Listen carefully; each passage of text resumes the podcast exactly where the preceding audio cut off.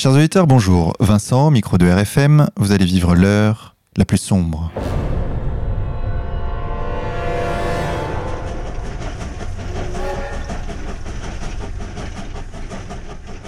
Chers auditeurs, merci de votre fidélité. Pour cette 58e émission, nous avons le plaisir de recevoir Serge Ayoub. Bonjour. Oui, bonjour. Serge, vous êtes un militant politique français, ex-leader des jeunesses nationalistes révolutionnaires et du mouvement Troisième Voie, tous deux dissous en 2013 suite à l'affaire Méric. Vous avez longtemps fréquenté les milieux skinhead sous le pseudonyme de Batskin. Batskin, car, dit-on, vous utilisiez une batte lors de vos affrontements avec vos adversaires. Serge Ayoub, vous avez connu la réalité de la violence politique, nous allons en parler tout de suite, mais avant cela, chers auditeurs, sachez que je suis aux côtés, comme chaque semaine, de mon partenaire animateur Xavier. Xavier, bonjour à toi. Bonjour à tous. Serge Ayoub, racontez-nous, comment êtes-vous devenu Batskin ouais, Déjà, euh, Batskin est à peu près mort il y a 25 ans. Hein. donc, euh, on va parler d'une queue de comète. Euh, J'ai dû arrêter d'être skinhead en 1995. Je ne sais pas quel âge vous aviez à l'époque. Ouais, une dizaine d'années voilà. Euh, Mais justement, c'est intéressant car euh, on ne connaît pas ce milieu. Hmm. Qu'est-ce qui bah, était euh, D'abord, pourquoi, pourquoi je suis devenu skin Alors, il va falloir rentrer dans, dans mon intimité, dans, dans ma famille. Je vais essayer d'être le plus complet, le plus rapide possible. Parce que, parce que mon aïeul était ce qu'on appelle un hussard de la République. Vous savez, ces instituteurs qui apprenaient euh, par des dictées édifiantes euh, et la patrie euh, et les valeurs de la République. Parce que mon grand-père et mon grand-oncle ont fait 14, parce que mon grand-oncle est mort pour que la France ne soit pas envahie par les Allemands. Parce que mon grand-père, l'autre, a fait 14 et 40 qu'il a refusé de prêter serment à Pétain. Il fait partie des 4-5 en France officiers qui ont refusé. Parce qu'il a voulu continuer le combat et qu'il est parti avec euh, l'armée d'Afrique et qu'il est revenu en France après avoir euh, bien sûr euh, tenu son serment. Et d'ailleurs, je tiens à signaler que ce grand-père, qui est un peu notre héros familial, en 14, avait déjà été euh, croix de guerre avec Palme, euh, chevalier de Légion d'honneur, qui a après eu la croix du combattant, qui a été officier en 40 et commandeur de la Légion d'honneur à titre militaire après. Voilà. Donc euh, on sait ce que veut dire être français et défendre nos valeurs. Parce que aussi, ma mère était fonctionnaire et euh, s'est ingénié euh, toute sa vie à défendre le service public. Donc, euh, dans les années 80, l'armée ne voulait plus rien dire. L'État, de moins en moins. Et eh ben, il nous restait plus que, comme l'avait fait à l'époque, et alors là, je vais remonter encore plus loin, les sans-culottes en 1793. Il fallait retourner dans la rue. Et c'est ce que j'ai fait. Voilà pourquoi je suis devenu skinhead. Fondamentalement. Alors après, on peut parler d'une façon anecdotique, un peu de musique, euh, quelques amis, une fraternité. Oui, oui, bien sûr. Mais ça, euh, euh, parler de musique, c'est aimer une musique, c'est comme dire que je, me suis mis en politique parce que j'aime bien la, laitue ou les épinards. Ça n'a aucun intérêt. Alors, quel était votre objectif dans cet engagement et quels étaient vos moyens? Ben D'abord, je suis pas tout jeune. Hein, je suis un cocu de 81. Moi, je suis un socialiste, militant du Parti socialiste à Bagnolet, la ville où je suis. Je suis un, Français périphérique, dans le vrai sens du terme, dans la ceinture rouge. J'ai milité en 81 et j'ai milité aussi euh, pour juste après les législatives, où j'ai collé, etc.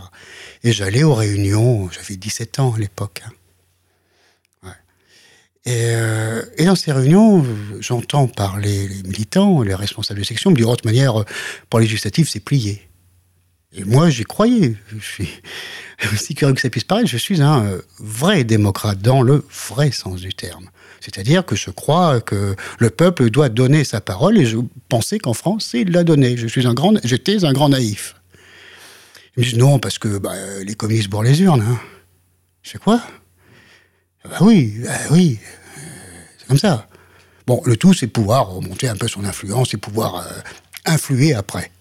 Je mais c'est une horreur, ça. Je pensais que ça n'existait qu'au fin fond de l'Afrique ou dans des pays euh, soviétiques. eh ben non, c'était c'était dans la Seine-Saint-Denis à l'époque. Ça m'a déjà révulsé. Ensuite, euh, bêtise, hein, j'aime bien la moto. Et il voulait faire une vignette moto. C'est con, hein, c'est très enfantin. Hein. J'étais contre et tous ces bobos déjà de bagnoler, parce qu'il y en avait aussi à bagnoler. Enfin, on dit bobos, pas des bobos riches, vous savez, ces espèces d'instituteurs ou de profs des collèges qui s'imaginent être des intellectuels parce qu'ils répètent pendant 20 ans le même fascicule.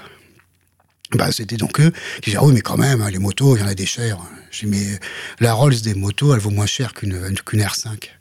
De quoi tu parles? Pourquoi tu taxes des pauvres à longueur de journée Tu connais rien? Ça m'a énervé aussi. ça, c'est anecdotique, hein, pour dire que la, formation politique, parfois, ça prend des travers. Et la dernière des choses, euh, j'apprends qu'ils rigolaient. Ça les faisait rire. Puis, ouais, de toute manière, euh, l'impôt sur la fortune euh, exempte les, les galeries d'art, parce que tu comprends, Fabius, la famille Fabius vend de l'art. C'est quoi? Alors, moi, j'étais pour l'impôt sur la fortune. Je trouvais ça bien que les riches payent un peu plus, par solidarité d'ailleurs. Hein. Ce terme de solidarité est très important. C'est ce que j'ai retrouvé euh, chez ces prolos de skin. Parce que le peuple est solidaire par nécessité. Hein. C'est pas par, euh, grande conviction. C'est parce que bon, ben, quand on est dans la merde, il vous serrer les coudes. Hein. Je dis, bon, là, c'est trop, trop, je dégage.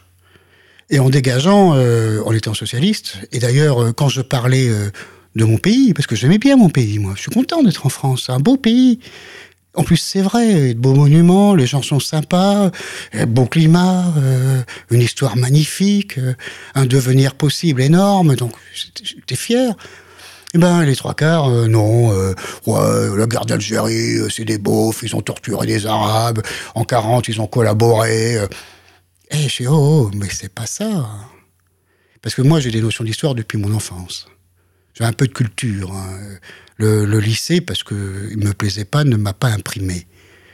Je sais que la guerre d'Algérie, c'est quasiment une guerre civile et que malheureusement dans les guerres, il y a des horreurs. Les horreurs étaient des deux côtés. Donc, s'il vous plaît, je sais que la France en Europe est le deuxième pays, si ce n'est le premier, à avoir résisté au nazisme. Hein, il y a la Yougoslavie et la France. Le reste, c'est des épiphénomènes. Donc les peuples résistants, c'est les Français. Je sais qu'en 14, la guerre de 14 a été gagnée par, la volonté des Français de se battre, par ce courage. Je sais qu'on a 1500 euh, ans de combat pour notre liberté. Je sais que, dans ce peuple, qui veut dire libre, on l'a chevillé au corps et que les gens sont prêts à mourir pour ça. Ah non, c'est un grand peuple, on ne peut pas l'insulter. C'est pas possible. Et euh, je suis parti et j'étais. Allez, parce que j'avais 18 ans, 17 ans. J'étais contre tout ce qui était pour et pour tout ce qui était contre. Donc, euh, bah oui, parce que quand on a 17, 18 ans, euh, c'est une acné que je n'avais pas, cette chance-là, mais je l'avais dans la tête. Et ben on se révolte et on dit non à tout. Alors j'ai accepté tout, tout ce qui n'était pas eux, tout ce qui pouvait leur cracher à la figure. Ça m'a fait du bien pendant six mois, un an. Puis après, je me suis dit, euh, et c'est pour ça que je suis un patriote toujours, et je suis un socialiste toujours, mais je ne suis pas un nazi. Ben parce que j'ai eu cette phrase bête d'enfant. Euh, j'en parlais avec mes copains qui me parlaient du nazisme. Parce que quand on parle skinhead, on parle souvent de néo-nazi, ce qui est faux. Euh, je disais, mais moi, J'aime mon peuple. Je veux son bonheur. C'est con comme phrase. Quand on est nationaliste, quand on est patriote, on veut le bonheur des siens, ma famille, des gens autour, ça se passe bien, que ça se passe bien, et qu'ils soient heureux et qu'on montre que ça marche. Est-ce que de les mettre en prison ou en camp, c'est les rendre heureux? Je pense pas. Non, je veux pas de ça. Simplement. Voilà déjà la première des raisons pour lesquelles j'ai refusé ça. Bon, et et avec le temps, j'ai compris, euh, pendant les quelques années où j'étais skinhead, qui sont quand même très vieilles. Hein. Malheureusement, elles sont très très éloignées. Hein. Je ne les renie pas, je les assume, mais elles m'ont construite ces années. Donc, euh, j'ai aucun, aucun malaise avec ça. Mais euh, je me suis aperçu que c'était des, euh, ouais, des travailleurs, des gens simples qui avaient une révolte simple et saine. Saine. Quand ça n'allait pas, il y a des moments, ben, c'est con, mais le peuple, tout le peuple, hein, les employés, les ouvriers, euh, les agriculteurs, ils passent pas à la télé, hein, parce que l'amour est dans le pré, euh, c'est coupé hein, au montage. Euh, ils parlent jamais, ils passent pas à la télé, ils passent pas dans les journaux. Ils ont pas de journaux, ils ont pas d'argent. Alors qu'est-ce qui nous reste à nous? Eh Est-ce qu'il est resté au sans-culotte Prendre son bâton, prendre sa fourche, et puis y aller. Et ça, je trouve ça grand. Parce qu'on dit, ouais, la violence, c'est pour les cons. Je fais, non, non. La, la capacité de se battre, de, se dépasser pour une idée, de dire, voilà, je risque mon intégrité, je risque ma liberté, je risque la mort, pour ce que j'estime être bon, être beau. Ben, je trouve ça grand. Dans un monde de lâches, je trouve que celui qui se décide et qui se lève est un homme.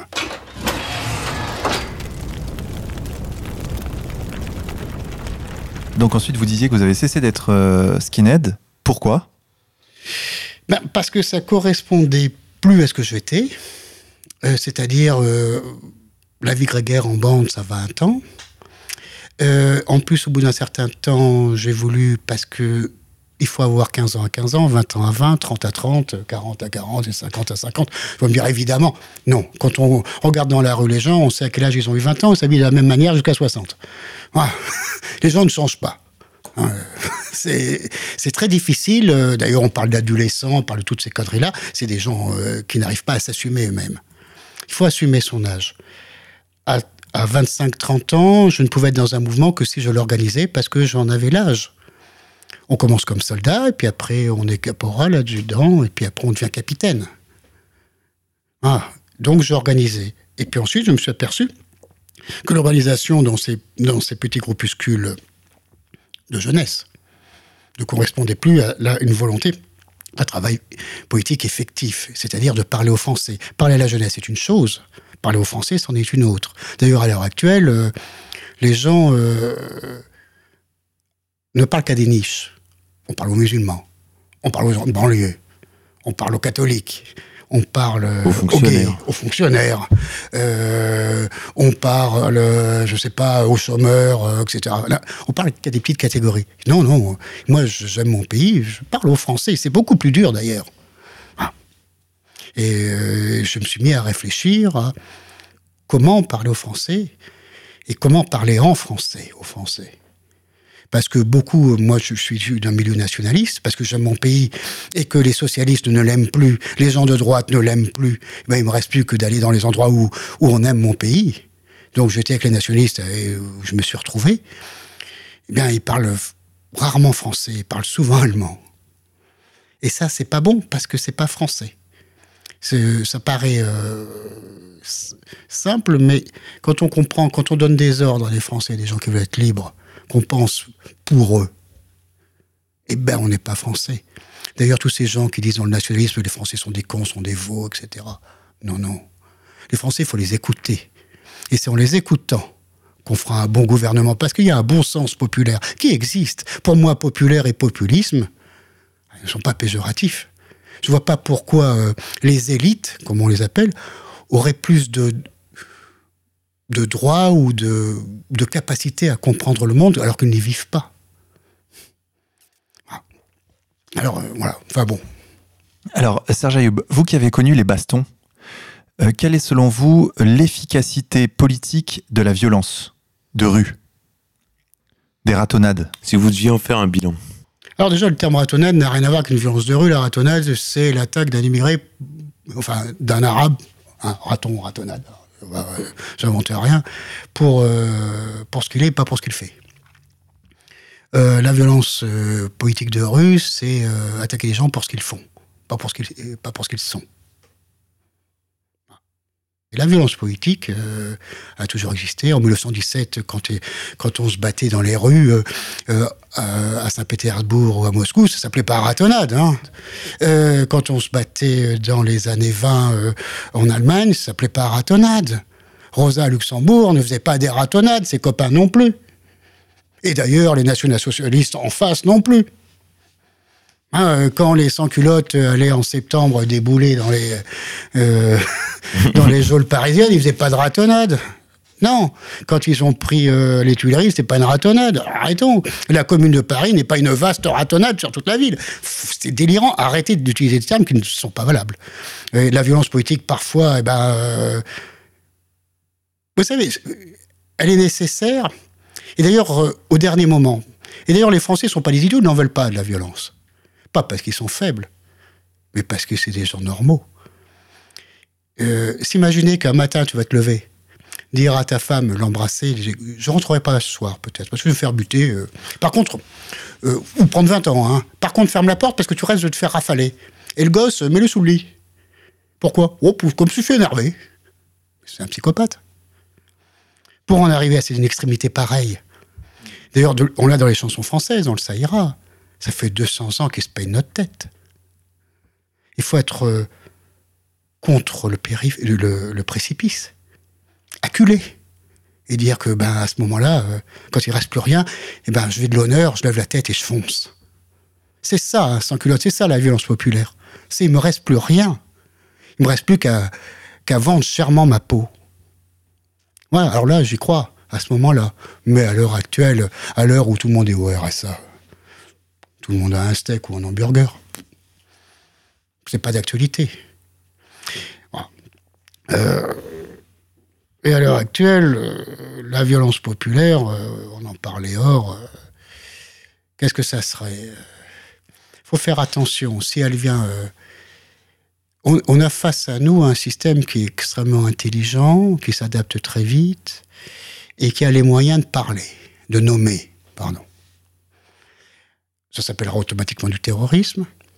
Ça sera, sera assimilé à de l'islamisme, à du fascisme islamiste, à du fascisme, du nazisme, à, aux heures les plus sombres de notre histoire, au nazisme, aux camps de concentration à venir, enfin j'en sais rien, à Milosevic ou euh, je sais pas quoi, à Attila, enfin des conneries.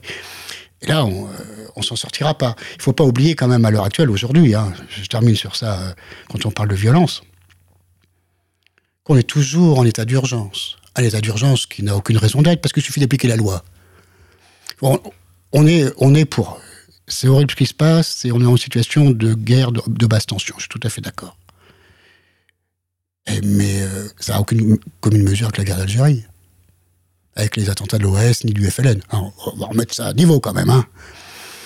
Euh, et notre État est tellement faible qu'il dit Mon Dieu, je suis en guerre, j'ai peur, etc. Déjà, c'est un acte de faiblesse dire qu'on est en état d'urgence. Et puis surtout, c'est un acte politique fort. Ça continue, ça n'en finira jamais. Il y aura toujours un attentat, il y aura toujours une guerre hypothétique, il y aura toujours un ennemi. On va le gonfler comme une baudruche, on le dégonflera, on le remettra, et ainsi de suite. Quand il faudra, on fera il y aura toujours un con qui le fera. Alors, je, dirais aux, gens qui en ont marre, ras-le-bol, euh, faites attention de ne pas euh, être considérés comme des terroristes. Moi, je suis dans un club de moto qui ne fait pas de politique, et on leur applique, parce que c'est une organisation importante, eh ben, les lois du terrorisme. Alors on leur fait des perquisitions, comme si c'était terroristes, et les types, qu'est-ce qu'ils font? Ils sont en moto. faut, quand même. Le grand problème euh, à l'heure actuelle en Europe, c'est pas les motards. On parle peu, hein, franchement. Hein. Eh ben, on leur applique les mêmes lois que. Ben, parce que comme ça, on se sert des lois, euh, des lois des uns et on les fait baver sur les autres. L'état d'urgence va continuer. Et puis si un jour il y a un patriote hein, commet l'erreur parce qu'il en a marre de, de tirer, d'égorger, de brûler, ben on fera comme pour l'affaire Mérique. Oui. On fera par extension, on va dissoudre des mouvements. Euh, troisième voie a été dissous. Euh, initialement pour apologie, incitation à la haine, à la violence et milice. dans le huitième considérant du Conseil d'État, qui a confirmé, parce que cette affaire, je la connais pour les solutions, donc je peux en parler précisément, le Conseil d'État reconnaît qu'il n'y a pas d'incitation à la violence, pas d'incitation à la haine, pas d'apologie, pas de critique de la République ni de la démocratie, pas de remise en cause, mais simplement que le JNR dont vous avez parlé, qui est notre service d'ordre, est habillé en noir. Et que le noir euh, peut sembler quelque chose d'agressif et d'uniforme. Hmm. Alors on leur a dit que Securitas aussi, comme euh, était en noir, il faut peut-être penser les dissoudre. Et ben, c'est pour ça qu'on a été dissous, officiellement. Parce qu'ils avaient un blouson et un pantalon noir. Ils l'ont dit. D'ailleurs, Aziza l'a dit, hein, en parlant de notre mouvement. Il dit, vous vous rendez compte, c'était horrible. Euh, il parlait de moi, d'ailleurs. Cet homme a des chaussures noires, un pantalon noir, un blouson noir et des yeux plus noirs encore. C'est comme ça que... oui, c'est vrai Mais oui, il a dit à la télé, c'est fun, non? Ouais, mais avec ça, euh, au, Moyen-Âge, euh, bon, je suis le nouveau rouquin, quoi. avec lui, parce qu'on a des yeux noirs. pourtant, à mon avis, je ne dois pas être le seul dans sa famille. Et lui aussi, il n'a pas des yeux bleus. Hein. enfin, eh ben, on, se fait brûler, hein, on va au bûcher. Hein. Alors, ce que vous disiez tout à l'heure est très intéressant sur la violence euh, en politique. Est-ce que tout cela ne pose pas finalement la question euh, des étapes à franchir? C'est-à-dire que appeler à la violence est dangereux aujourd'hui. Ce qu'il faut plutôt, c'est trouver les moyens et les médiations pour prendre le pouvoir d'abord. Ah oui, oui, oui. Alors là, oui, ça c'est autre chose. Bon, euh, un, un, responsable de mouvement politique, hein, est un responsable. Euh, quand on incite à la violence, il faut d'abord être capable soi-même d'y aller. On ne suit que quelqu'un que quand il est devant. Sinon, on ne le suit pas. voilà. Première des choses. Et d'ailleurs, ceux qui sont capables d'aller à la violence, ils réfléchissent à deux fois parce qu'ils savent que les coups, qu'ils soient physiques, judiciaires ou autres, c'est lourd à encaisser. Oui, parce qu'on a l'habitude. un boxeur ne se bat pas dans la rue toutes les deux minutes parce qu'il sait ce que c'est qu'un combat de boxe, hein, ça va. Euh, donc, s'il a la responsabilité, il doit aussi penser aux siens. Alors, moi, je suis un pragmatique, je suis un politique. Euh, je cherche l'efficacité. Je regarde quel est mon objectif. Mon objectif, à l'heure actuelle, euh, je le dis honnêtement, hein, bon, j'en suis loin, c'est la prise de pouvoir. Alors, pour prendre le pouvoir, euh, il faut savoir, il faut regarder où on est. En face de nous, on a l'armée, la police, la justice, les journaux, enfin, on a tout. Un peu Mac hein, quand même. Et toi, euh, tu arrives avec tes euh, deux mois de boxe, tes gants tout neufs, tu montes sur le ring. tu peux tenter, hein. C'est con. C'est con. Il faut, quand on peut pas rentrer par la porte, il faut rentrer par la fenêtre. Et il faut attaquer euh, le maillon le plus faible avec le maximum de force. C'est Clausewitz qui l'a défini pour Napoléon. Napoléon n'est pas un lâche. Il n'a jamais été un lâche, personne ne le penserait. Il était à la tête de ses troupes, et puis ah bon, la grande armée, c'était pas de la merde. Ben, c'est comme ça qu'ils ont gagné. Il faut savoir quel, est l'objectif. L'objectif, c'est la prise de pouvoir. Comment on prend le pouvoir en France? Eh bien, euh, il y a plusieurs possibilités. La première, euh, c'est le coup d'État militaire. Je vais même Oh, vous savez ce que c'est qu'un militaire? Ah, C'est un fonctionnaire sans les couilles. Ah. Euh, j'étais, euh, j'ai fait une école militaire. Hein. J'étais à, à, à Quidan. Ah, bon, il faut pas leur en demander trop. Le mec, tout ce qu'il veut, euh, c'est. D'ailleurs, pour être un bon militaire, il faut surtout pas être un guerrier. Il hein. ne faut pas d'histoire. Ah oui, sinon tu pourrais être dangereux. Donc, non, tout ce qui leur intéresse, c'est leur carrière. Euh, alors le grand soir, euh, par soulèvement populaire, mais il n'aura pas lieu parce que je l'ai parlé pour qu'il y ait un soulèvement populaire, il faut être au bord du précipice. Et le système a cette intelligence de ne pas nous mettre au bord du précipice. Les caddies sont remplis, le plein d'essence, tout va bien. Mais c'est normal d'ailleurs. Pourquoi dire je vais perdre mes enfants, perdre ma femme, perdre tout avenir alors que bon, ça pourrait être pire quand même. Et c'est vrai, ça pourrait être pire. Ça va l'être. Mais pour l'instant, ça l'est pas. Euh, on a le, RSA, on a, le crédit, il faut le payer en plus. voilà, on, a tout, on est bien tenu. C'est-à-dire c'est fait pour ça. Hein. Vous savez qu'il y aura la révolution le jour où il n'y aura plus de RSA. Hein. Dans trois mois après, euh, ça va être l'émeute. Mais oui. Et d'ailleurs, euh, je suis confiant. Parce qu'il y a quelques années, je me souviens, l'État pouvait plus payer le RSA.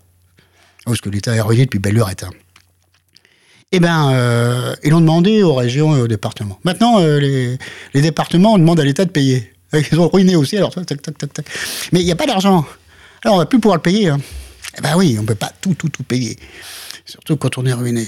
Voilà. Donc, je, suis confiant pour ça. Je crois plus euh, que on avance inexorablement vers une situation de, de fracture et d'un renouvellement, une réévolution.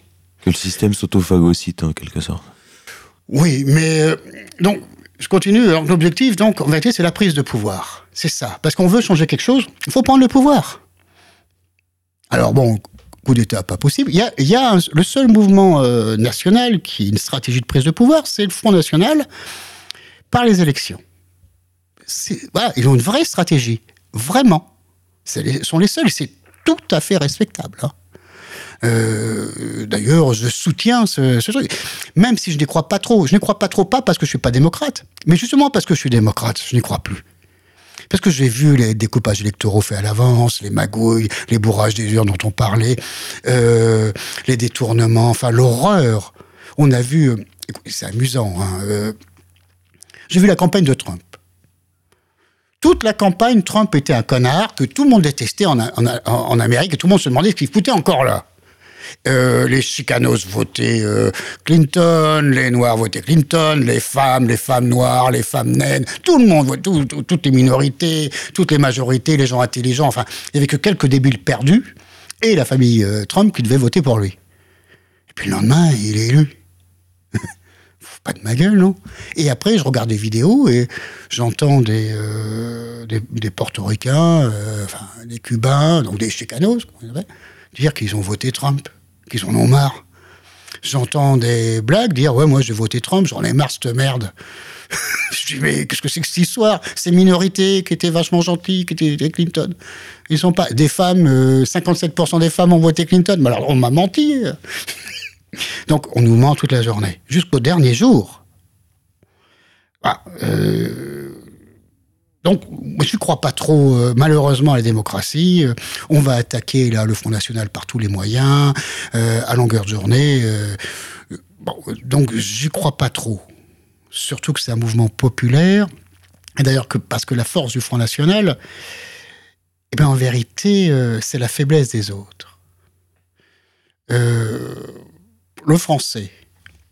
Alors, ce que moi, je théorisais dans mon bouquin, bien grand terme, mais comme la classe du peuple tout entier, eh bien, euh, a abandonné les partis politiques, a très bien compris ce qu'était le système.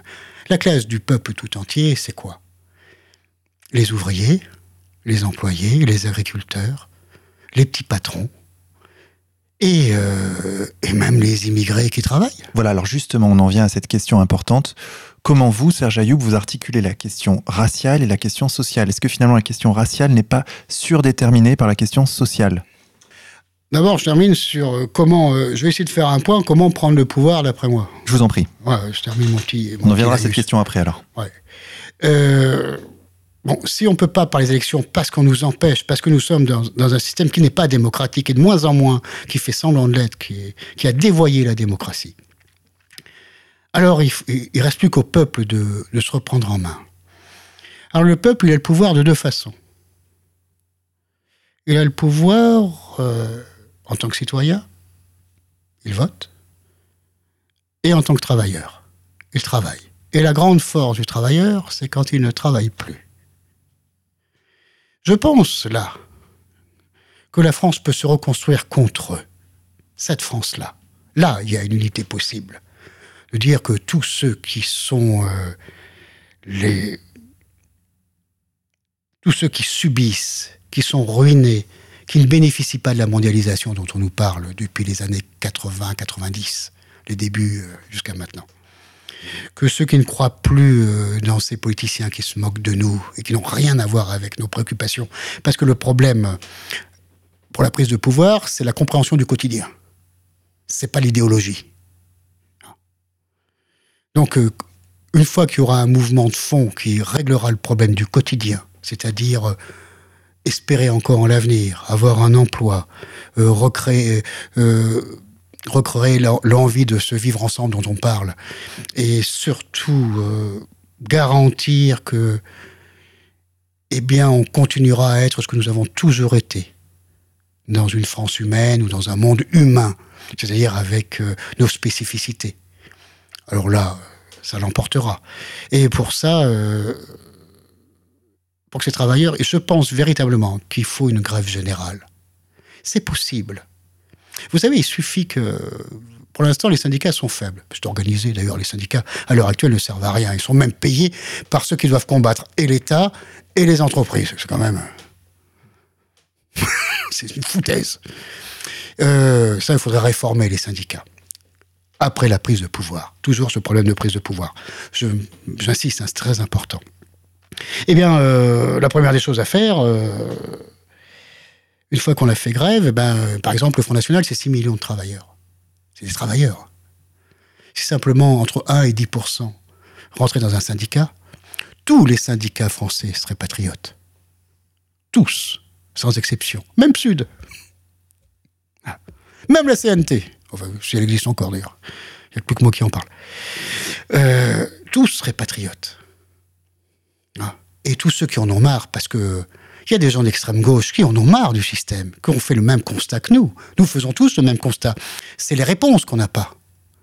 Donc si on arrive à faire une grève générale, trois semaines, un mois, le pays est par terre. Parce que le capitalisme a besoin du flux tendu pour gagner le plus d'argent possible. C'est sa grande faiblesse. Le flux tendu, c'est il n'y a pas de réserve parce que ça coûte cher. Ben, il n'y aura plus de réserve. Tout pète. Combien de temps peut tenir la France sans pétrole? Si on ne le livre pas Ah oui, mais euh, ils vous feront venir l'armée et la police. Vous pensez vraiment que la police en ce moment est contente et qu'elle va obéir au doigt et à l'œil? Vous pensez à l'heure actuelle que cette armée-là, qui est ruinée, euh, qui a plus rien, qui a plus de soldats, qui passe sa vie à garder euh, des monuments et des, personnalités privées, c'est pas son boulot? A envie Je suis même pas sûr que d'ici quelques temps, ils aillent même avec des CRS devant les raffineries. Je pense que c'est possible. Et c'est possible pour y arriver, oui, mais il faut que les gens y arrivent et comprennent. Eh bien déjà, il faudrait non pas développer uniquement le côté électoral qui rapporte 1,80€ par vote, hein. pour ça que les gens aiment bien les élections, mais euh, relancer les grandes idées syndicales, qui est l'opposition au grand capital.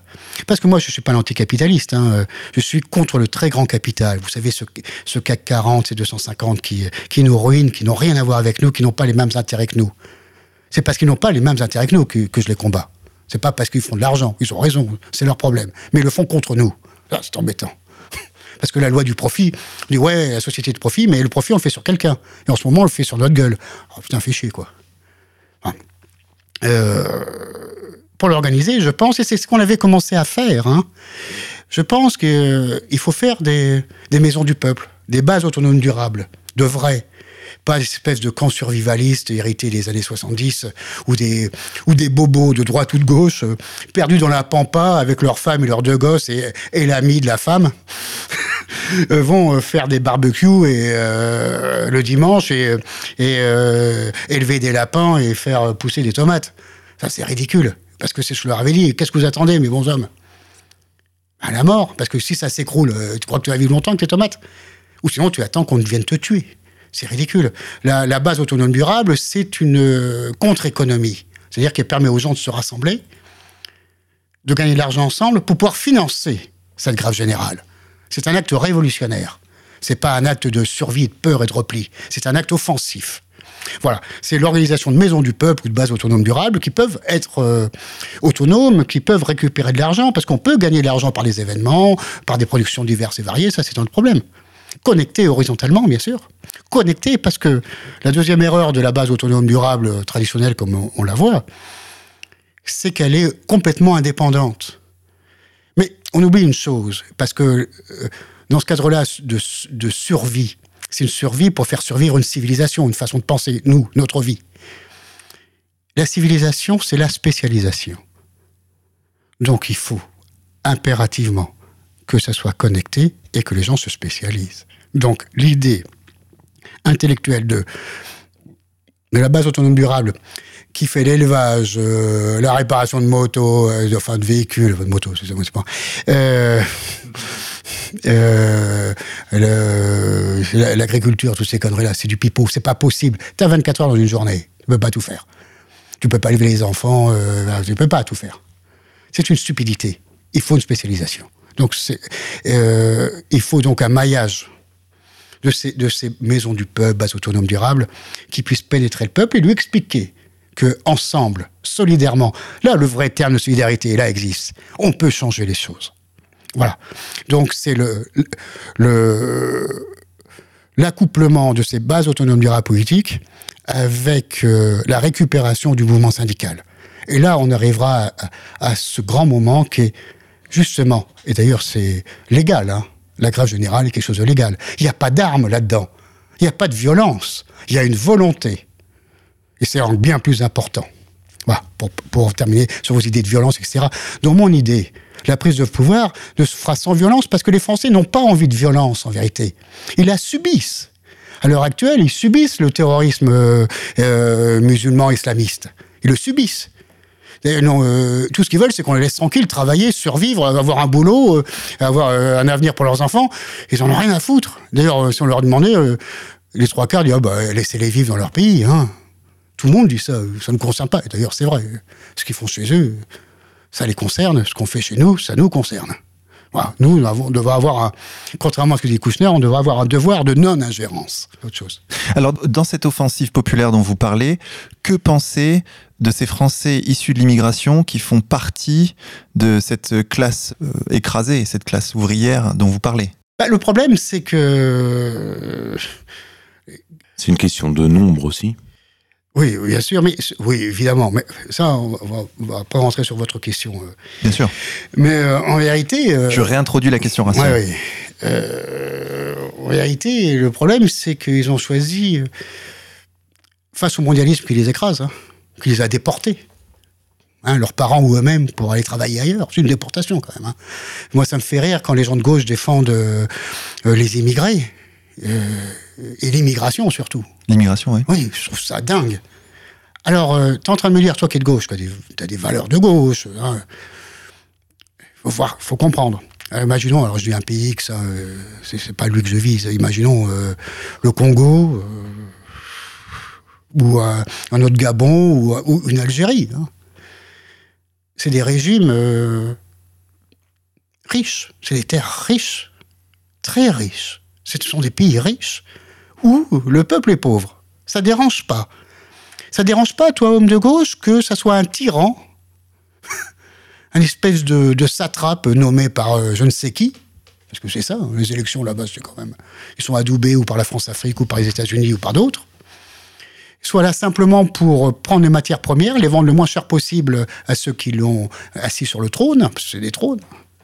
Ça te dérange pas. Et que les mecs, ils soient tellement dans la merde qu'ils soient obligés de quitter leurs femmes, leurs enfants, leurs amis, euh, leur boîte de nuit, leur musique, leur façon d'être. Moi, j'ai vécu à l'étranger. Moi, j'étais un immigré. J'étais un immigré parce qu'à une époque, euh, en France, euh, aimer son pays, c'était considéré bah, comme quelque chose d'abominable. J'étais un étranger. Ce que je pensais, je me ressentais comme un étranger dans mon, propre pays. Alors, je dis, si je suis un étranger, je vais aller à l'étranger. Je l'ai fait. hein. Moi, je suis quelqu'un d'assez honnête. et donc, je suis allé. Et ben, j'étais en Lituanie. Je n'ai pas fait comme les ouvriers, je pas cherché, euh, pas fait comme euh, les ouvriers immigrés à, à demander du travail. Je- J'en ai créé, euh, j'ai créé une petite société, etc. J'ai ramené, euh, eu un employé, euh, j'ai ramené un peu de richesse. Mais chacun, j'ai eu cette chance-là, cette opportunité, c'est tout. Eh ben, euh, ma mère me manquait. Parler français me manquait. Euh, mes amis, euh, la France me manquait. Eh ben, c'est la même pour eux. Et toi, tu acceptes ça, qu'ils soient obligés pour survivre. C'est une obligation pour certains pour survivre. Ah oui. Et puis en plus, on va aller plus loin. Accepter l'immigration, eh euh, c'est cautionner ces, euh, ces tyrans. Parce qu'en vérité, euh, voilà, le, tyran local fait quoi? Euh, T'es pas content que j'ai tout le pouvoir? T'es pas content que ma fille soit ministre et mon chien aussi? Ah, j'étais pas content. euh, au lieu de prendre des armes et risquer ta vie, Va là-bas, tu auras des allocs. Puis en plus, la sécurité sociale, va là-bas. Ça donne une porte de sortie pour tous ceux qui pourraient se battre. Alors déjà, ça enlève la force vive, parce qu'un mec qui part en pirogue, euh, il a quand même du courage. Il faut quand même y aller. Donc, tu l'enlèves à ton pays initial. Tout ça pour permettre à, euh, que ce type-là ne soit pas, comme je l'ai dit, acculé, et qu'il soit obligé de se battre et donc renverser ce régime unique qui les opprime. Tout ça euh, pour financer, pour financer des mafias, pour pouvoir, une fois arrivé en France, euh, permettre au grand capital de payer moins les travailleurs. Et t'appelles ça de grandes idées Mais t'es un taré. Mais t'es un enculé, en vérité. ben oui. Euh, parce que c'est quoi un immigré en France? Je prends un exemple stupide. Imaginons, je suis, je suis plongeur dans un bar restaurant. Il commence à marcher. Euh, je mets. Euh, je suis payé 1200 euros. J'écoute, euh, avant je faisais 100 couverts, j'en fais 150, c'est bien, mais paye-moi un peu plus parce que j'en ai marre, je gratte, toi. mon patron fait écoute Serge, Serge, voyons. C'est bon goal à toi, la porte là. Ouais, il parle pas français. Tu n'as pas besoin de parler français pour nettoyer. Ok, d'accord pour 600. Bon, on va rester à 1002, hein. Sinon, je prends 600. Bon, on va rester à 1002. Et puis après, t'as un autre bobo qui dirait, mais quand même, euh, c'est cher, je préférais euh, des repas à 8,50. Bon, ben on va le prendre à 600, boum, on va le faire, parce que euh, le bénéfice, il se fait à l'achat, il se fait pas à la vente. Donc on me vire et on prend à 600. 600, alors il va travailler bien, il va nettoyer après, il va peut-être faire une petite pipe parce que, parce que le patron il a peut-être envie, il faut ce qu'il faut. Hein, il va avoir les papiers. Et avec les papiers, il va enfin arriver. C'est son but ultime à ce mec-là. Le SMIG. Ce qui fait que le, salaire minimum devient le salaire maximum. Et à ce moment-là, une fois qu'il est arrivé, il demande à sa femme ou à son frère de venir, qui sera payé à 600 euros, et patati, patata. Et On tire tout le temps les salaires à la baisse, et ces gens-là acceptent ça. Mais en vérité, euh, si on était citoyen, et pas des individualistes absolus, citoyens dans le vrai sens du terme, responsables, on n'accepterait pas ça. On dirait que les patrons qui prennent ça, devraient avoir des peines de prison parce que ils exploitent l'homme. Et oui, c'est de la traite des blancs à l'époque. Maintenant, c'est des traites des noirs différentes. C'est la même chose.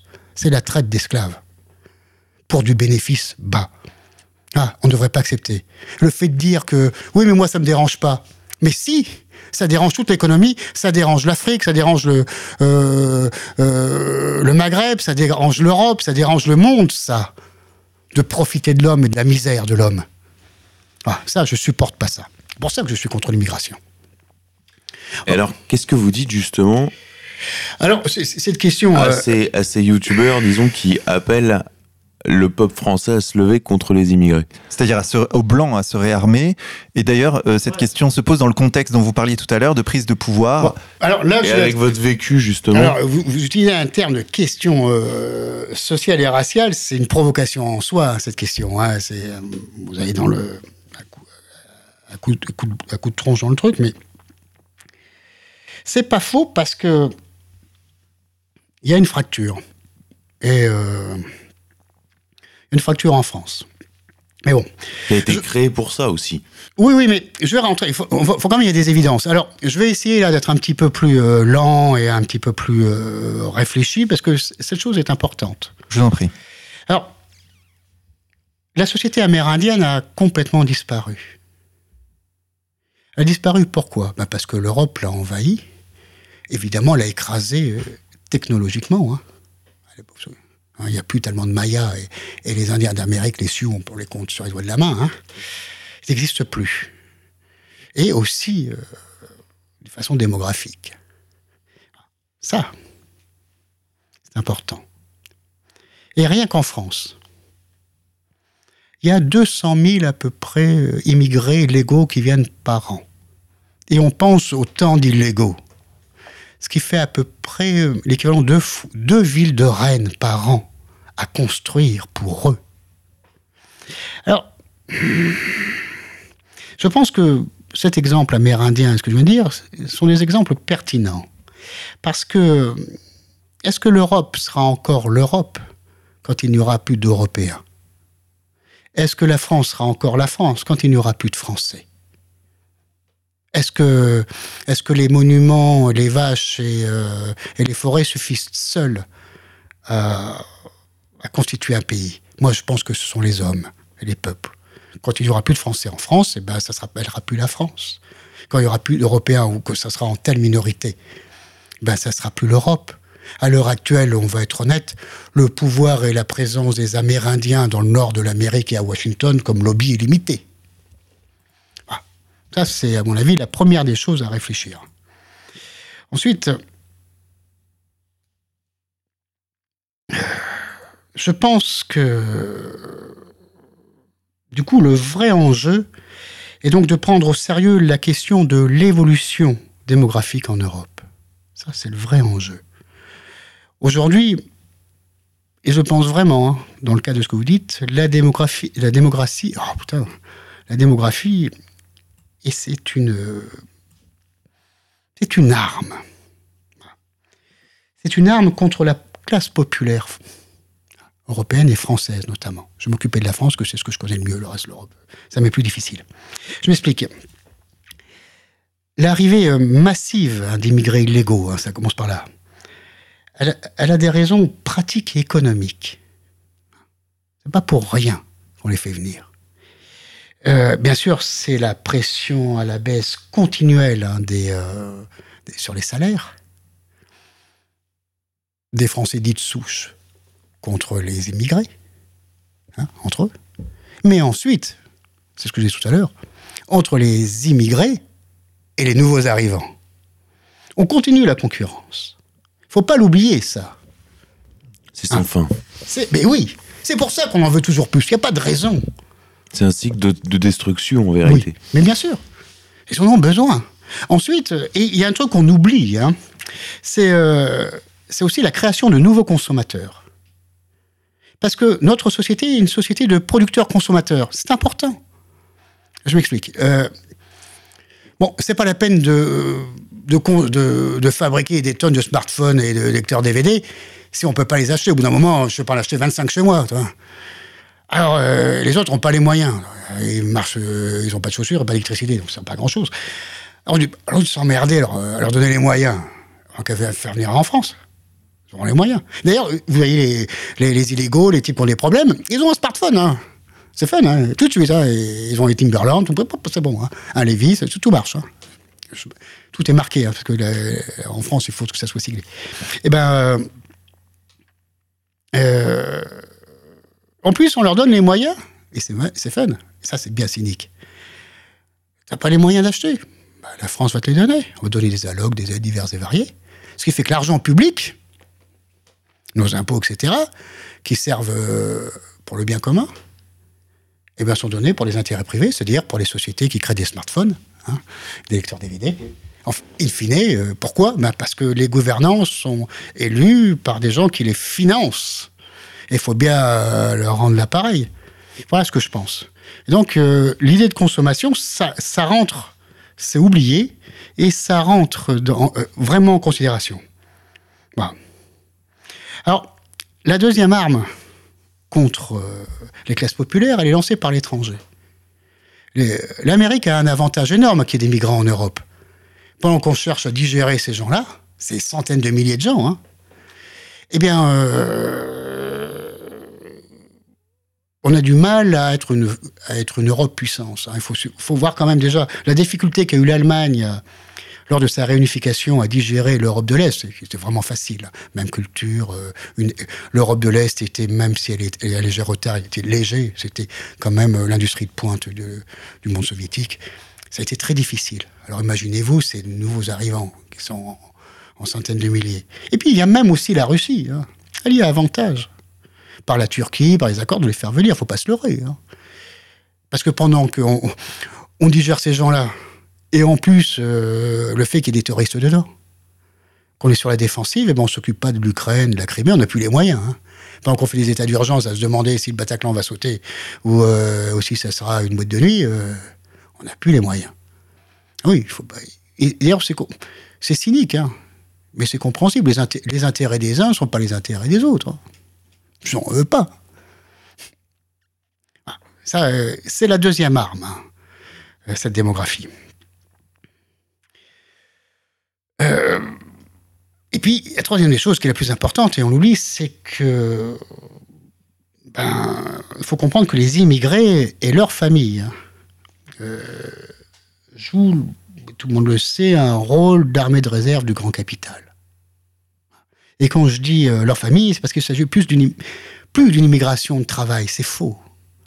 C'est une immigration familiale maintenant. Ah, donc c'est important de dire aussi leur famille. Hein. Bien, euh, Avec un rôle pour la gauche. Euh, quasi messianique ben, surtout de, l'immigré. Ben, surtout la gauche, bon, c'est encore planté.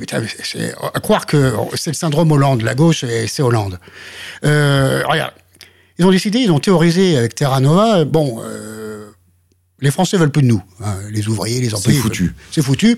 Bon, on va parler aux communautés, on va parler aux musulmans, on va leur promettre des piscines, euh, des mosquées, euh, euh, aux gays des backrooms, aux israélites des, des, écoles israélites, hébraïques, etc. Et on va marcher. Et des militaires devant ah Des militaires devant, voilà, tac, tac, tac, tac. Et puis comme ça, tu seras content, vote pour moi, vote pour moi. Et on s'aperçoit petit à petit que, bon, les immigrés ce qui les intéresse, parce qu'ils ont un repli, parce qu'ils ont peur de la mondialisation, hein, ce sont des êtres humains, ils comprennent qu'il y a un vrai problème, qu'ils perdent leur boulot, qu'ils n'arrivent pas euh, dans leur cité à avoir du boulot, et ben ils se regroupent, comme font tous les hommes. Hein. Quand ça va pas, on serre les coudes, et c'est normal. Eh bien, euh, ils votent plus socialistes, ils votent à droite libérale parce qu'ils veulent s'en sortir. Ils votent, euh, ils croient plus en tout ça. C'est ce qu'on a vu avec Trump. cest Trump s'est adressé aux Américains, et il a gagné pour ça, alors que Hillary a précisément perdu parce qu'elle s'adressait à des niches. Mais oui, c'est faux. Le euh, donc il n'y a pas de fatalité. Le, jeune immigré, il va, va se mettre sur, vers son identité, donc il dit oh là là, euh, on va dire une bêtise, oh le transgenre, euh, c'est pas très musulman. On pas très catholique, mais pas très musulman pour eux. Euh, comment euh, le, mariage gay, c'est pas très musulman. Ça leur fait peur. Ce, cette dérive gauchiste de l'autre côté ne les intéresse pas. Surtout qu'eux se radicalisent, ils se remettent plus, plus musulmans, comme nous, on cherche les années 60, on cherche notre glorieuse, euh, on regrette De Gaulle, parce que c'est la France où on était bien. Eux, ils se disent, putain, je suis pas bien, la mondialisation m'attaque, je suis pas chez moi, je vais être, euh, je vais être un peu plus chez moi en m'enfermant dans son. C'est pas une enfermation, c'est une solution. Quand, euh, tu es attaqué, c'est pas un repli, hein, c'est ce que pensent les gauchistes, c'est pas un repli. C'est une solution au problème. Euh, la mondialisation a détruit des montagnes de choses. Pour, le peuple, c'est la précarité, c'est le chômage, c'est la perte de la sécurité sociale, c'est la perte de l'État-providence, c'est-à-dire une chance de s'en sortir, d'avoir quelqu'un qui nous aide au-dessus. On a perdu tout ça. Pour les Français, c'est important. Et euh, euh, la réponse, c'est ben, on va le recréer. C'est tout. C'est pas un repli. C'est une contre-attaque. c'est l'erreur du, socialisme. Enfin bon. Donc, on, aime aussi souvent dire que, les immigrés ne prennent pas le travail des Français. Qu'ils occupent des emplois que les Français ne veulent pas. C'est ça, on dit souvent, ça, qui veulent plus. Mais enfin, déjà, il y a deux choses. En théorie, déjà, euh, la notion de marché du travail en soi est éclairante. Hein. Euh, un marché du travail, c'est quoi? C'est un espace concurrentiel réglé principalement par la loi de l'offre et de la demande. Donc, si on augmente l'offre de travail, eh bien, le prix du travail est à la baisse. L'augmentation du nombre des travailleurs potentiellement disponibles par l'immigration permet de maintenir une concurrence entre les travailleurs et donc une pression à la baisse sur les salaires. Donc, ça gêne déjà. Mais il y a autre chose. Euh, on dit que que les euh, qui, ne, qui ne gênent pas, qui prennent le travail des autres. Mais c'est faux, c'est faux. Je prends un exemple, je vais exagérer. Imaginons que ce soit vrai. Alors, euh, les Français veulent pas ramasser les poubelles, ils sont feignants, ça sent mauvais, les couches culottes, c'est chiant. C'est de la merde. C'est de la merde, voilà. Alors, on dit, bon, ben écoute, euh, 1500 euros. 1500 euros, je préfère rester chez moi, je touche un chômage, une feignasse. Un hein. Français, ça feignant, paraît-il. Alors que ce sont ceux qui travaillent les plus en Europe, hein, quand même. Mais bon, on va le faire croire. Hein. Euh, bon, 2000, 2005, 3000, 5000. Ouais, ouais, 5000. Hein, 5000, tu ramasses pas les poubelles, toi? Si. On y va tous. Mais le patron de la société, euh, je sais pas, ramasse poubelle, tiens, voilà. Allez, putain, c'est un peu cher quand même, là. je ma je ma, ma. Bon, alors ding dong, je vais aller voir un ingénieur. Je vais dire, écoute, euh, réfléchis à inventer une machine qui ramasse les poubelles parce que là, ça coûte trop cher. Le mec réfléchit euh, avec ses potes, avec son pôle de réflexion. Ils trouvent une machine. Euh, ils investissent dans une usine, embauchent des contremaîtres, des ouvriers pour construire ces machines. Et puis ils les sortent. Donc en fin de compte, cette personne qui, accepte de travailler pour un salaire minimal empêche la technologie, l'avenir, le progrès, les ingénieurs de travailler, les contremaîtres, les usines d'être construites, etc. C'est une erreur en soi. Ça empêche l'investissement. Ça, c'est aussi notre vision de l'immigration. Ensuite, euh, moi, je pense, hein, c'est que la société française est confronté à deux problèmes. Le, premier est politique et le second est social. Alors, je vais commencer par le politique. L'explosion démographique d'autres origines hein, en France transforme la nation en un empire. Un empire hexagonal, mais un empire quand même. Oui, pour, en être sûr, il suffit de se souvenir de ce que disait Aristote. Une nation, c'est un peuple homogène. Il faut une homogénéité. Et là, on ne l'a plus. Différentes origines, différentes cultures qui s'opposent, euh, différentes façons de concevoir le monde et la vie en société. C'est un, empire euh, où s'opposent des intérêts particuliers. On l'a dit, le communautarisme, c'est des intérêts particuliers. Et donc, euh, on ne peut plus faire régner l'intérêt commun, le bien commun, la res publica, comme on dit parce que c'est le vrai sens du terme. Donc en vérité, avec ce système, bah, la République est morte. Alors c'est amusant parce que ceux qui le prônent ne parlent que des valeurs de la République, la République par-ci, la République par-là. Et oh, tu la tues, mon bonhomme? Tu les trilles.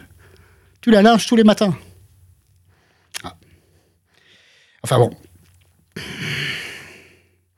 Mais enfin, euh, dans, cette somme d'intérêts euh, qui s'opposent, eh ils dégagent, d'après moi, plusieurs courants. Euh, il y a d'abord, évidemment, celui du système mondialiste, qui veut, qui veut imposer son ordre, hein, son ordre nouveau. C'est très. D'ailleurs, ce sont des termes euh, très fascisants, mais ils s'appliquent. Hein. Quand on veut imposer à, des populations entières la même façon de vivre et de penser, c'est totalitaire. Voilà le terme exact. Hein.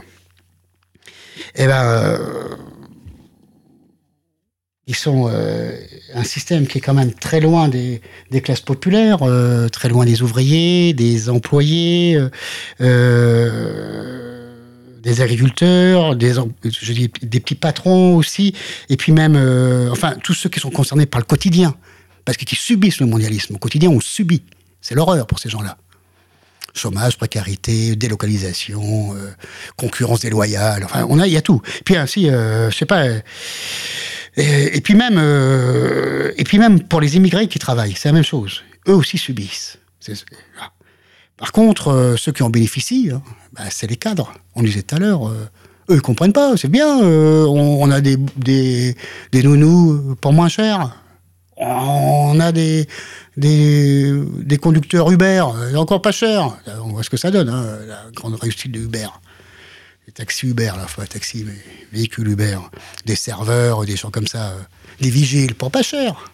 Ah oui. on les paye moins cher, donc c'est bien, on a la sécurité pour pas cher, parce que le bobo, il est pas en plus. Ah. Avec au sommet de tout ça, une oligarchie qui, elle, est cosmopolite. Ah oui, oui, bien sûr, oui. Toute race confondue. Ah oui, il n'y a, pas de notion de race là-dedans. La notion simplement euh, d'avantage. J'ai de l'argent et le pouvoir, le pouvoir me donne de l'argent, l'argent me donne du pouvoir. C'est ça, en vérité, l'oligarchie. Cette espèce de, de, de lessiveuse. Euh, bon. Euh, en vérité, en vérité, et ces bobos là, les derniers qui combattent pour ça, hein, ben c'est quoi? Ben c'est euh, essentiellement c'est un, un, cynisme qui argue, qui, qui, ose une idéologie de la tolérance, parce que c'est ça, hein, au service d'un véritable colonialisme de proximité. Ah, c'est ça qui, moi, me débecte. Bon. Euh,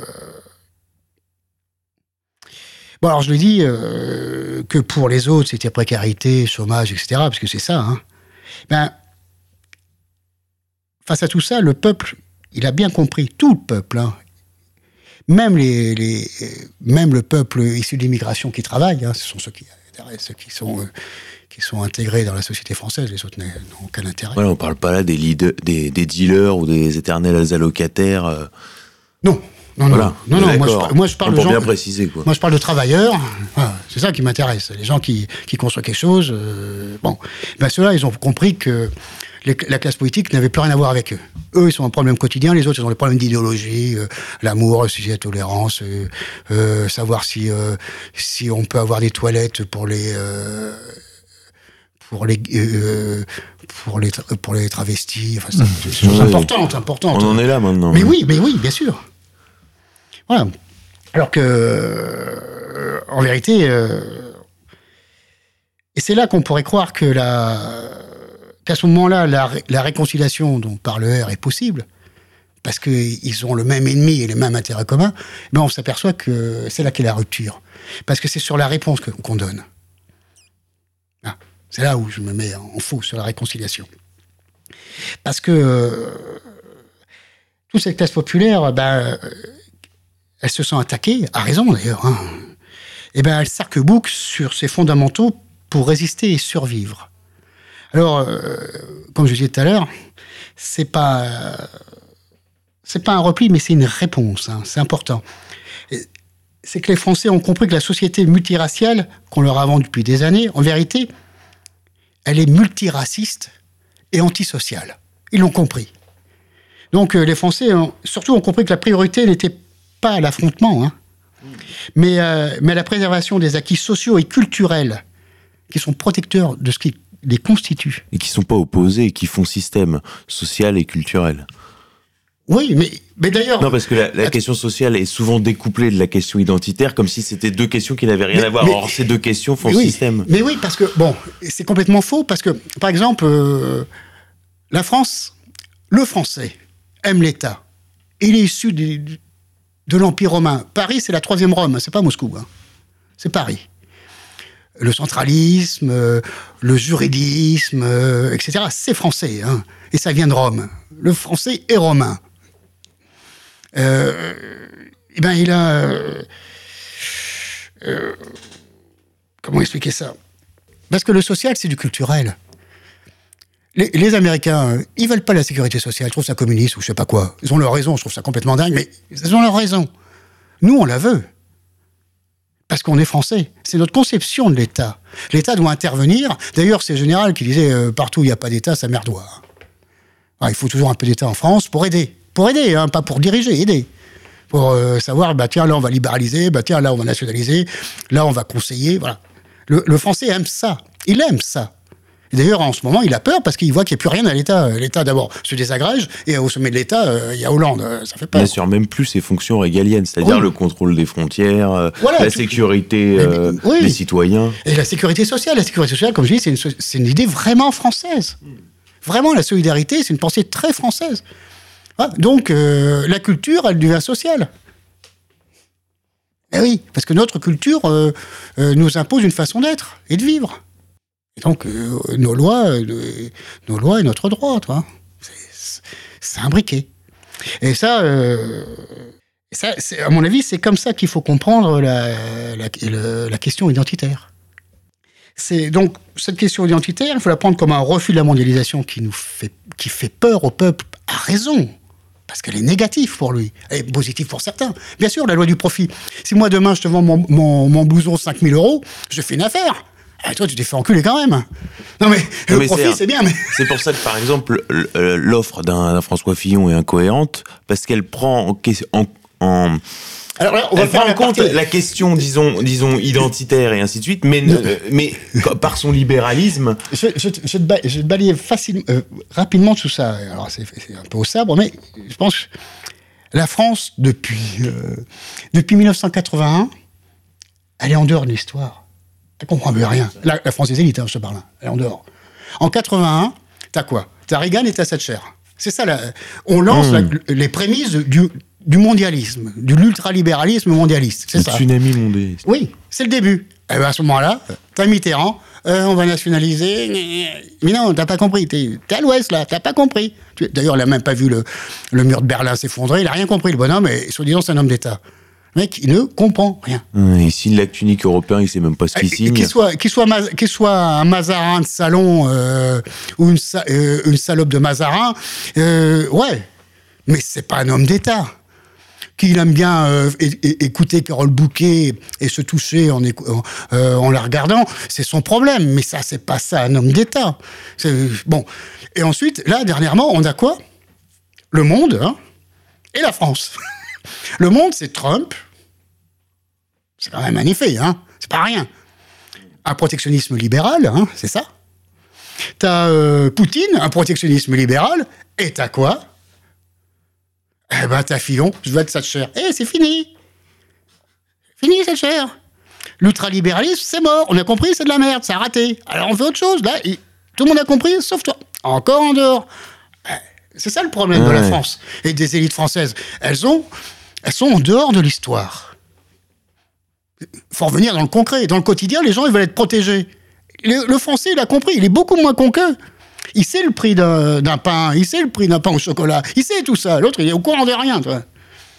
Ah. Donc c'est le refus de la mondialisation, euh, le constat que, que ce flux migratoire important euh, change la donne, euh, inverse les choses.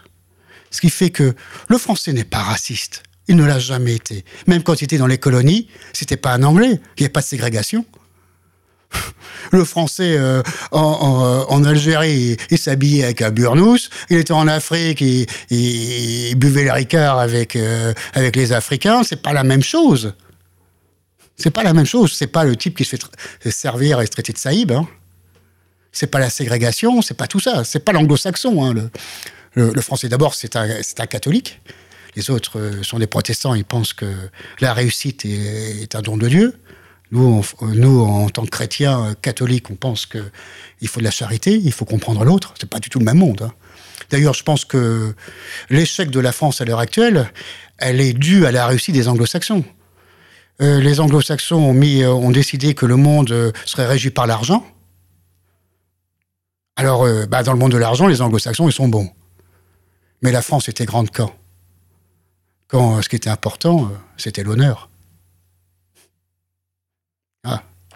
L'honneur et les valeurs. D'ailleurs, en France, le terme valeur est important. Les valeurs de la République, il faut les connaître.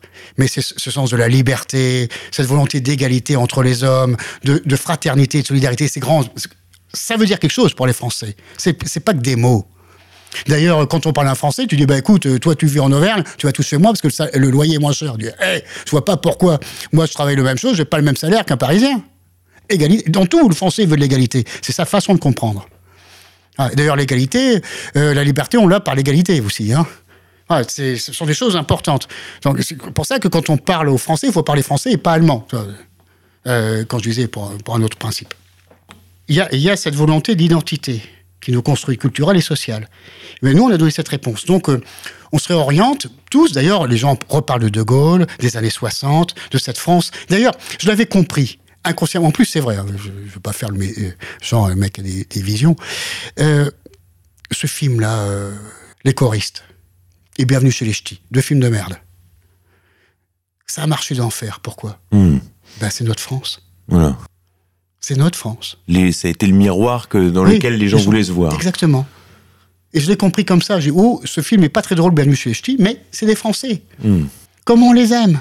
Hmm. sympas, qui travaillent, qui ont des problèmes. Euh, les choristes, c'est la France éternelle. Voilà. On a besoin de ça. On revient à ça. Malheureusement, la réponse des, des, populations euh, d'origine immigrée, eh ben, elles répondent de la même manière, mais comme c'est pas la même culture, ils se mettent dans l'islam. C'est là qu'est la fracture. C'est là. La mmh. réconciliation, d'abord, elle doit se faire, euh, on en parlait tout à l'heure, euh, entre Français. C'est là, parce que je ne vais pas me réconcilier avec des étrangers.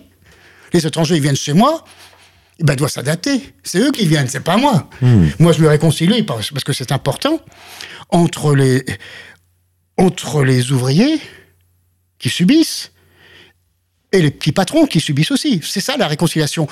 La réconciliation interne de cette classe du peuple tout entier contre cette oligarchie qui, en vérité, ne sont que les grands possédants.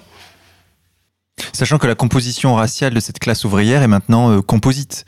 Donc elle présuppose. Oui, mais regardez, on a un gros problème. Elle est composite. Mais le gros problème, c'est que d'un côté, certains veulent défendre leurs acquis sociaux, les autres, ils veulent avoir un espace de prière. Là, la fracture est là, on peut plus s'entendre. C'est la grande erreur de ça. C'est pour ça que ça a été fait, c'est étudié pour, comme dit un autre. Ah mais bien sûr, mais bien sûr, quand on met ça, quand on se dispute sur des trucs comme ça, on n'arrive plus à s'organiser. Quand on, se bat horizontalement, on regarde pas qui nous encule. Bien sûr. Euh, verticalement, évidemment, là on est d'accord, mais ça a fait. Et surtout que, faut rajouter une donne, c'est que la violence a été diabolisée que d'un seul côté. Je donne un simple exemple. Vous prenez 10 blancs qui tapent un black, ce que personnellement je n'ai jamais vu je pense que les types font tous 15 ans de prison. Vous prenez l'inverse, 10 blacks qui tapent un blanc, ça s'appelle une altercation entre jeunes. Ah, les types font deux heures au commissariat et les noms ont été changés dans le Parisien. Dernièrement, il y a une histoire qu'un scandale monumental. On sait qu'un un, meurtre, c'est 10-15 ans de prison. C'est la moyenne. 10 ans s'il y a des circonstances atténuantes, 15 ans c'est la bonne moyenne, parfois 25. Hein. Là, il y a quelques années, on a parlé vaguement, vaguement, une bande de jeunes euh, issus de l'immigration lynche un autre jeune, euh, supporter de foot comme eux, hein, et le tue à coups de pied à 10. C'est quand même. Euh, c'est hard. C'est hard. Enquête, tout le monde dehors pendant l'enquête. C'est quand même dingue. Euh, on se plaint euh, quand un, type est pas mis en prison pour ceci ou cela, mais eux n'ont pas été mis en prison alors qu'ils avaient euh, tué quelqu'un à coup de pied. Pendant l'enquête, on les a laissés dehors.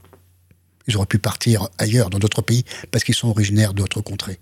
Il y avait un risque. Mais c'est OK. Et ils sont condamnés à trois ans pour avoir tué un homme. Trois ans, ils vont faire un an et demi. Ça vaut le coup, non Cela dit, cela dit, je viens, de m'apercevoir. dans la cité. Je viens de m'apercevoir que j'ai dit une bêtise parce que 10 blacks qui lynchent un blanc, s'il s'appelle Ilan Halimi, ça s'appelle du terrorisme. Là, la, peine peut monter. C'est encore autre chose, mais je, trouve quand même abominable. Non, non, mais ça permet de voir la, hiérarchie des. Bah, disons, des, des, opprimés, quoi. Alors, dans ce cas-là, et ça en revient dans une grande. Euh, T'appliques exactement une grande pensée française qui est l'égalité. L'égalité de traitement, l'égalité en droit. Moi, je ne demande pas que les gens fassent 20 ans de prison tous. Je suis pas à forcer la prison. Mais si quelqu'un prend, l'autre prend. Voilà. Voilà, mais les peines, les peines euh, sur des affaires de violence permettent d'établir clairement le rapport de force quand même. Politique, politique. Mais enfin, pour revenir à notre truc, là, sur, sur cette fracture, euh, dire que je dis la fracture, c'est qu'eux, ils ont choisi l'identité musulmane. Nous, on a choisi notre identité culturelle. C'est là que la fracture, eh ben, euh, c'est la résultante de cet empire. Hein qui se crée, ce petit empire hexagonal que nous sommes devenus. Hein, ça, c'est une évidence. Ben, euh, et puis en plus, en vérité, euh, et c'est là où ça s'amorce, ça continue, c'est la, c'est la promiscuité entre des cultures différentes qui ne se comprennent pas et qui sont concurrentielles. Oui, parce que sur le, sur le monde du travail, ils sont concurrentiels, qui entraînent, qui au quotidien un rapport de force. C'est là que la, la fracture s'accentue. Ah oui, je pense que je... Voilà, c'est... Et, du, coup, il y a la, fracture est là. Et c'est pas... en vérité, toute, cette exaspération qui vient de tout ça, cette promiscuité et cette concurrence, c'est pas du racisme, c'est un ras-le-bol. Non, bien sûr, bien sûr. Non, mais, c'est clair. Voilà, non, mais c'est important parce que euh, le système, non, mais... le système qui a plus rien à, lancer, d'ailleurs, euh, a lancé euh, la lutte contre le fascisme. Dès que tu, dès que tu contestes, t'es un facho. T'as rien, rien compris. On ferait devient fasciste alors qu'il a soutenu Mélenchon. tout le monde, c'est une technique qui a été inventée par Staline qui depuis a été traitée de fasciste parce que euh, aujourd'hui même Staline est fasciste. Quoi. Voilà. Alors. Alors après, il faut savoir quel type de, de, solution on peut donner à ça. Il y a un problème. Voilà, quelles, sont les, quelles sont les, solutions? Alors, il y, a, il y, a, la première des solutions, c'est de lancer une guerre civile. Voilà, c'est ça. C'est ce que les gens disent. Bon, bah, écoute, il y a le ras-le-bol, on va faire péter ça. C'est ce que certains disent. On va s'armer et puis on va y aller. Ben, à mon avis, euh, et c'est ce que je disais, il faut quand même, euh, quand on réfléchit, il faut toujours réfléchir quand on fait une action. Il faut toujours raison garder. C'est un terme philosophique, mais qui est important. Euh, il faut savoir quel est l'objectif. L'objectif, c'est d'améliorer notre pays. C'est l'accession au bonheur. Bon, alors déjà, passer par l'ultra-violence, par, pour arriver à la paix, c'est un peu étrange, mais pourquoi pas? Si c'est possible, pourquoi pas? Le problème, c'est qu'actuellement, Actuellement, parce que je suis pragmatique. Hein. Demain, hier, je m'en branle. Hein, parce que carpe diem. Hein. S'armer, vous l'avez dit, si on se fait arrêter, c'est 20 ans. Face à des gens qui, s'ils nous tuent, euh, c'est 3 ans. C'est un peu déséquilibré. On a des euh, police, justice, euh, médias, gouvernement, etc. contre. C'est dur. Et puis ça va amener à quoi? Ça va amener à nous mettre dans le camp des terroristes, à rendre terroristes nos idées, alors qu'il suffit d'attendre. Je vous dis, euh, euh, la classe du peuple tout entier, celle dont je vous parlais, là, des ouvriers, des employés, des agriculteurs et des petits, patrons, hein, elle en a marre. Elle n'y croit plus. Elle n'écoute plus. Elle va plus à leur grande fête. Elle n'y croit plus. Attendons. Attendons. Pas la peine de prendre les armes. Les Français n'en veulent pas parce que c'est pas nécessaire. Et en plus, ça serait contre-productif parce que on va aller de de l'état d'urgence à l'état de siège. Et puis après, on interdira les élections, et avant, on interdira les partis qui sont qui sont euh, qui, qui amènent les idées d'extrême droite ou les, les idées terroristes. Et, ben, on, interdira le Front National, on interdira tout, on sera dans une dictature, et ce sera nous qui l'aurons mis. Et en plus, on va continuer. Imaginons que, quel est lieu cette guerre civile. Qu'est-ce qui va se passer? Mais on vit dans le monde, mon bonhomme. Il y a des exemples, hein, l'histoire, elle, est nette. Qu'est-ce qui va se passer? Ben, On va dire que c'est une épuration ethnique, même si c'est pas le problème. Hein. on va dire ça. Comme au Rwanda, comme, euh, comme chez les Serbes, qui sont fait piquer le Kosovo, qui ont tout perdu. Exactement. Qu'est-ce qui s'est passé? Ben, On va avoir un, couloir sanitaire qui va partir de Normandie, ils vont débarquer en Normandie euh, avec des casques bleus et des Marines, jusqu'à Barbès pour faire euh, un couloir sanitaire pour sauver nos, pauvres, nos pauvres Arabes persécutés par des nazis. Et ça va finir au TPI, comme Milosevic. S'ils livrent pas des armes dans le 9-3 pour... Ben, pour se défendre, les bah pauvres. oui, ah oui pour se défendre d'accord. Les rebelles de Bobigny. Oui, oui, bien sûr. les rebelles de Bobigny, comme il y a eu les rebelles de Benghazi, tu vois, on peut tout imaginer, quoi. Évidemment, et, y a ça, mais évidemment. Et ça va finir au TPI. Alors, il va falloir dire à ces gens qui veulent la violence et qui diraient ça, est-ce que tu es d'accord pour aller au TPI, toi? Ça va être ça. Parce que c'est soit toi le responsable. Mais fais-le. Mais une fois que tu l'auras fait, tu auras fait tout ça pourquoi? Pour un, deux, trois mois de, de bagarre. Et et la finalité, on l'a eu en Serbie, hein découpage, euh, Milosevic en prison, mort, euh, une crise cardiaque comme d'habitude. Euh, c'est pas un accident de voiture dans sa cellule. Et les Libanais qui ont perdu 30 ans ouais. Pour rien. Pour rien. Pour rien. Et en fin de compte, pour perdre leur pays. Parce et que finalement, et aujourd'hui, tu as Ayoun, Aoun, ah Gemayel et, et, Hezbollah dans un même gouvernement. Et on se dit, bah, la guerre civile, vous l'avez fait pourquoi finalement? C'est pour, pour faire la paix 40 ans après. en,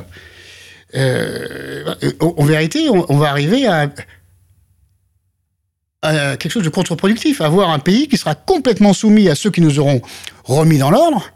Donc euh, c'est pas pas du tout ça d'après moi parce que ben, euh, l'objectif n'est pas atteint. Donc euh, la violence n'est pas bonne parce que l'objectif n'est pas c'est c'est une erreur et une erreur en politique c'est un crime. Alors il y a une autre et là, là, là quand, on, quand on sera fini comme la Serbie, il n'y aura plus d'espoir. Hein. Parce que la Serbie, maintenant, son rêve, c'est d'être européenne. c'est fini. Alors, il y a une autre solution, d'après moi, et, ben, c'est celle euh, qui fait avec ce qu'elle a. Parce qu'il faut, il faut servir des cartes qu'on a en main et regarder. Et celle qui, celle que prône aussi un empire, parce que nous sommes un empire, un empire européen, ben, c'est ce que fait la Russie qui, essaie de régler par le haut les problèmes, euh, tous les problèmes communautaires, en, préservant dans ce rapport de force ben, la primauté. C'est elle qui décide. Parce que si on veut que la France soit la France, eh ben, il faut qu'elle se comporte comme la France.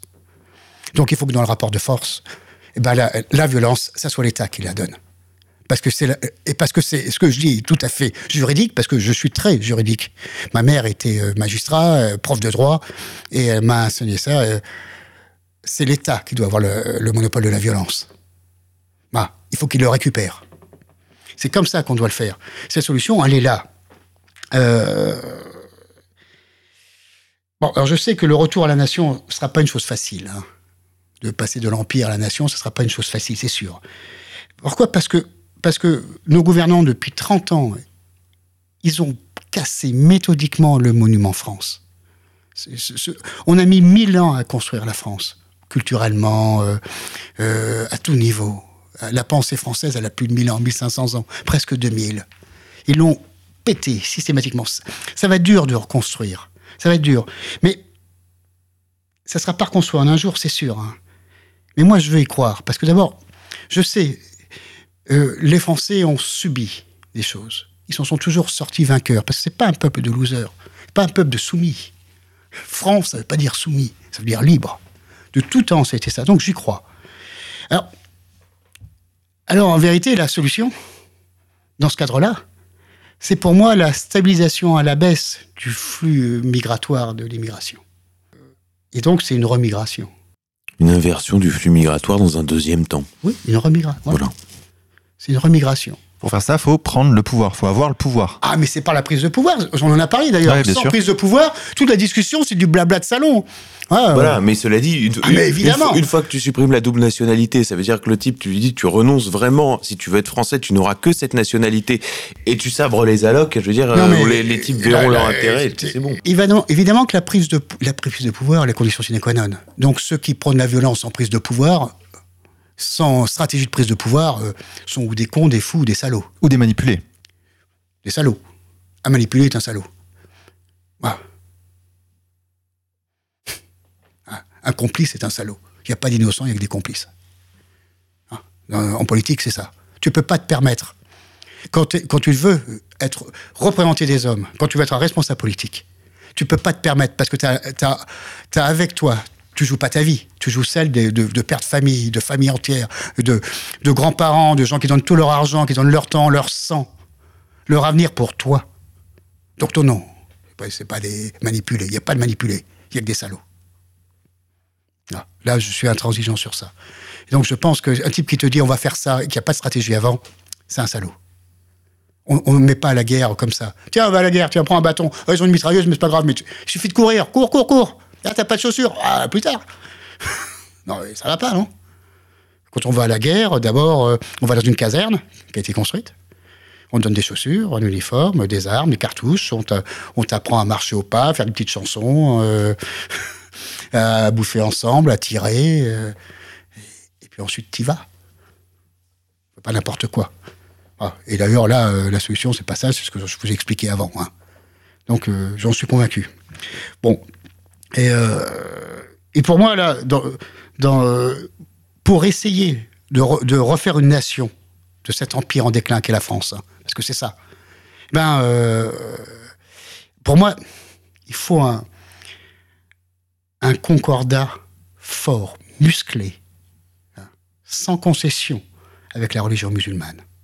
Parce qu'il y a un problème avec la religion musulmane. C'est pas leur religion, c'est qu'elle est politique. C'est l'aspect politique. Tout le monde a le droit de croire ce qu'il veut. Moi, je ne me permettrai jamais de dire que, le, euh, que la quête de quelqu'un, le chemin spirituel de quelqu'un est faux. C'est personnel d'ailleurs. Il a toujours raison parce qu'il a ses raisons. Je ne me permettrai jamais. Et d'ailleurs, l'État n'a jamais à rentrer là-dedans. Tout le monde a le droit de croire ce qu'il veut. Je le dis avec d'autant plus de sincérité que je ne crois pas. Mais je comprends très bien les gens qui croient. Et je dis que c'est bien. C'est bien de vouloir euh, d'espérer qu'il y ait quelque chose de plus grand et de plus fort que toi. D'abord, c'est humble, et puis c'est une quête, je, respecte énormément. Chrétien, tout, hein, c'est pas. Mais euh, il, faut, il donc, euh, un concordat musclé, vraiment, sans concession, parce que là, là on est dans un moment difficile, euh, qui unisse les Français, tous les Français du coup. Moi, je parle que de Français. Il n'y a rien d'autre pour moi. Et qu'on remette carte sur table. Ah oui, bien sûr. Euh, mais comme, comme l'a fait, euh, comme l'a fait Napoléon, comme l'a fait la République. la religion catholique en France ne cause aucun problème. La loi de 1905 l'a réglé, hein. C'est sûr. Ah oui, bah oui, mais oui, ben il faut la même chose. Parce que, euh, parce que être français, ça s'hérite, évidemment. Hein. Mais ça se mérite aussi. Quand je dis ça s'hérite, évidemment, c'est parce que je suis français, moi. Parce que, je l'ai dit, euh, mon grand-oncle, il est mort pour ça. oui, il l'a donné. Parce que euh, mon grand-père a fait 14 et 40, il s'est battu en 14 et en 40. Il était vieux en 40. Il y est retourné pour son pays. Voilà. Et il a payé des impôts. Il a fait construire avec ses impôts des, hôpitaux, euh, des sociétés qui ont fait des ambulances, qui ont amené ma mère jusqu'à l'hôpital pour que je puisse accoucher dans des bonnes conditions. Pas au coin d'une rue, pas par terre, pas dans la savane. Et ça, c'est ça qui me fait, cette solidarité de tous ces Français, me permettent, moi, d'être Français et d'être leur égal. Et d'ailleurs, mon travail, en tant que Français, c'est de faire pérenniser ça et de le développer pour les autres Français. Pour que quand je serai mort, il y ait encore des hôpitaux. Et c'est le. Et je le dis vraiment, c'est le grand honneur de la France et d'être français. Dans le monde, on peut regarder les gens de haut. Parce que quand il y a un Français qui tombe par terre, qui est faible, qui tombe, on vient le chercher, on le ramasse, on le met dans l'ambulance, on l'amène à l'hôpital, on le soigne. On lui demande pas s'il est riche. On lui demande rien. On le soigne parce qu'il est français. C'est énorme, ça. Aux États-Unis, ce rêve américain, ce American Dream, on demande ta carte bleue. Et on ne soigne pas sinon. Moi, euh, j'ai des amis, euh, ils ont été soignés des cancers, c'est 200-300 000 euros. Mais évidemment, monsieur. Ah. tu es un homme, tu es un Français.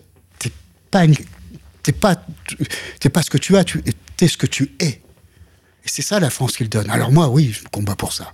Donc, euh, être français, ça s'hérite. Mais ça se mérite aussi, bien sûr. mais il faut qu'ils le comprennent, ceux qui veulent, euh, qui veulent être français. Ça se mérite. Ah. Euh, donc, pour, que c'est pour moi, c'est sous, ce prisme qu'on peut refonder la République. Et je vais, je vais essayer de conclure. Hein. Il faut une religion qui accepte les lois et les coutumes du pays qui l'accueille. C'est comme ça. C'est comme ça partout et ça doit être comme ça en France. Et c'est pas négociable. C'est du pays qui l'accueille et qui la tolère. Parce qu'en termes de, religion, la France tolère les religions. Parce que la France est laïque. Et oui, il faut, une religion qui est extirpée des, des, forces étrangères. Euh, parce que il faut pas se leurrer, l'Arabie saoudite, euh, les frères musulmans, l'Algérie, la Tunisie, le Maroc influent sur une France qui est faible d'ailleurs. Et c'est pas normal. La, euh, la religion catholique ne subit aucune influence étrangère, à peine, du Vatican d'ailleurs. voilà. Ça doit être comme ça. Une religion, c'est une religion, c'est pas un programme politique. Il faut casser le programme politique, il faut le péter. Pour le reste, ben en vérité, euh, la sélection, parce qu'on parle de sélection, hein, ben, elle viendra de l'envie des hommes. De, l'envie des hommes à rejoindre un grand roman historique qu'est la France. Et puis en ultime, en ultime ressort, ben, la décision, ben, elle reviendra à la France de les assimiler ou non. C'est pas à eux de décider. Voilà comment, pour moi, on réduit euh, ce problème de fracture sociale.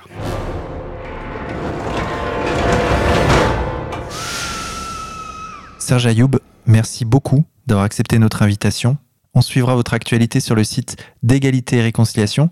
Xavier, on se retrouve la semaine prochaine pour une nouvelle émission Oui, Chers auditeurs, nous allons conclure cette émission en musique sur les notes de Siren. Son album Iter Animae est disponible sur le site contreculture.com.